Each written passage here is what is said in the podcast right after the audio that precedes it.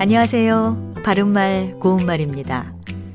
가재는 개편이라는 우리말 속담은 모양이나 형편이 서로 비슷하고 인연이 있는 것끼리 서로 잘 어울리고 사정을 보아주며 감싸주기 쉬움을 비유적으로 이르는 말입니다.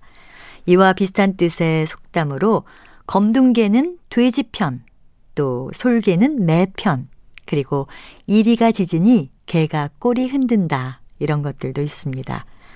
가재, 게, 새우 모두 갑각류에 속하죠. 가재는 게와 새우의 중간 모양이라고 할 수 있습니다. 흔히 게처럼 옆으로 걷는 걸음을 게걸음 또는 게발걸음이라고 하는데요. 그럼 가재걸음은 어떤 걸음을 말하는 걸까요? 원래 가재는 뒷걸음질을 잘한다고 해서 뒷걸음질하는 걸음을 가재걸음이라고 합니다. 호통 소리에 놀란 꼬마는 가재걸음으로 방을 나와 버렸다 같이 말할 수 있습니다. 그리고 가재걸음이 비유적으로 쓰이면 일이 매우 더디고 앞으로 나아가지 못하는 것을 뜻하기도 합니다.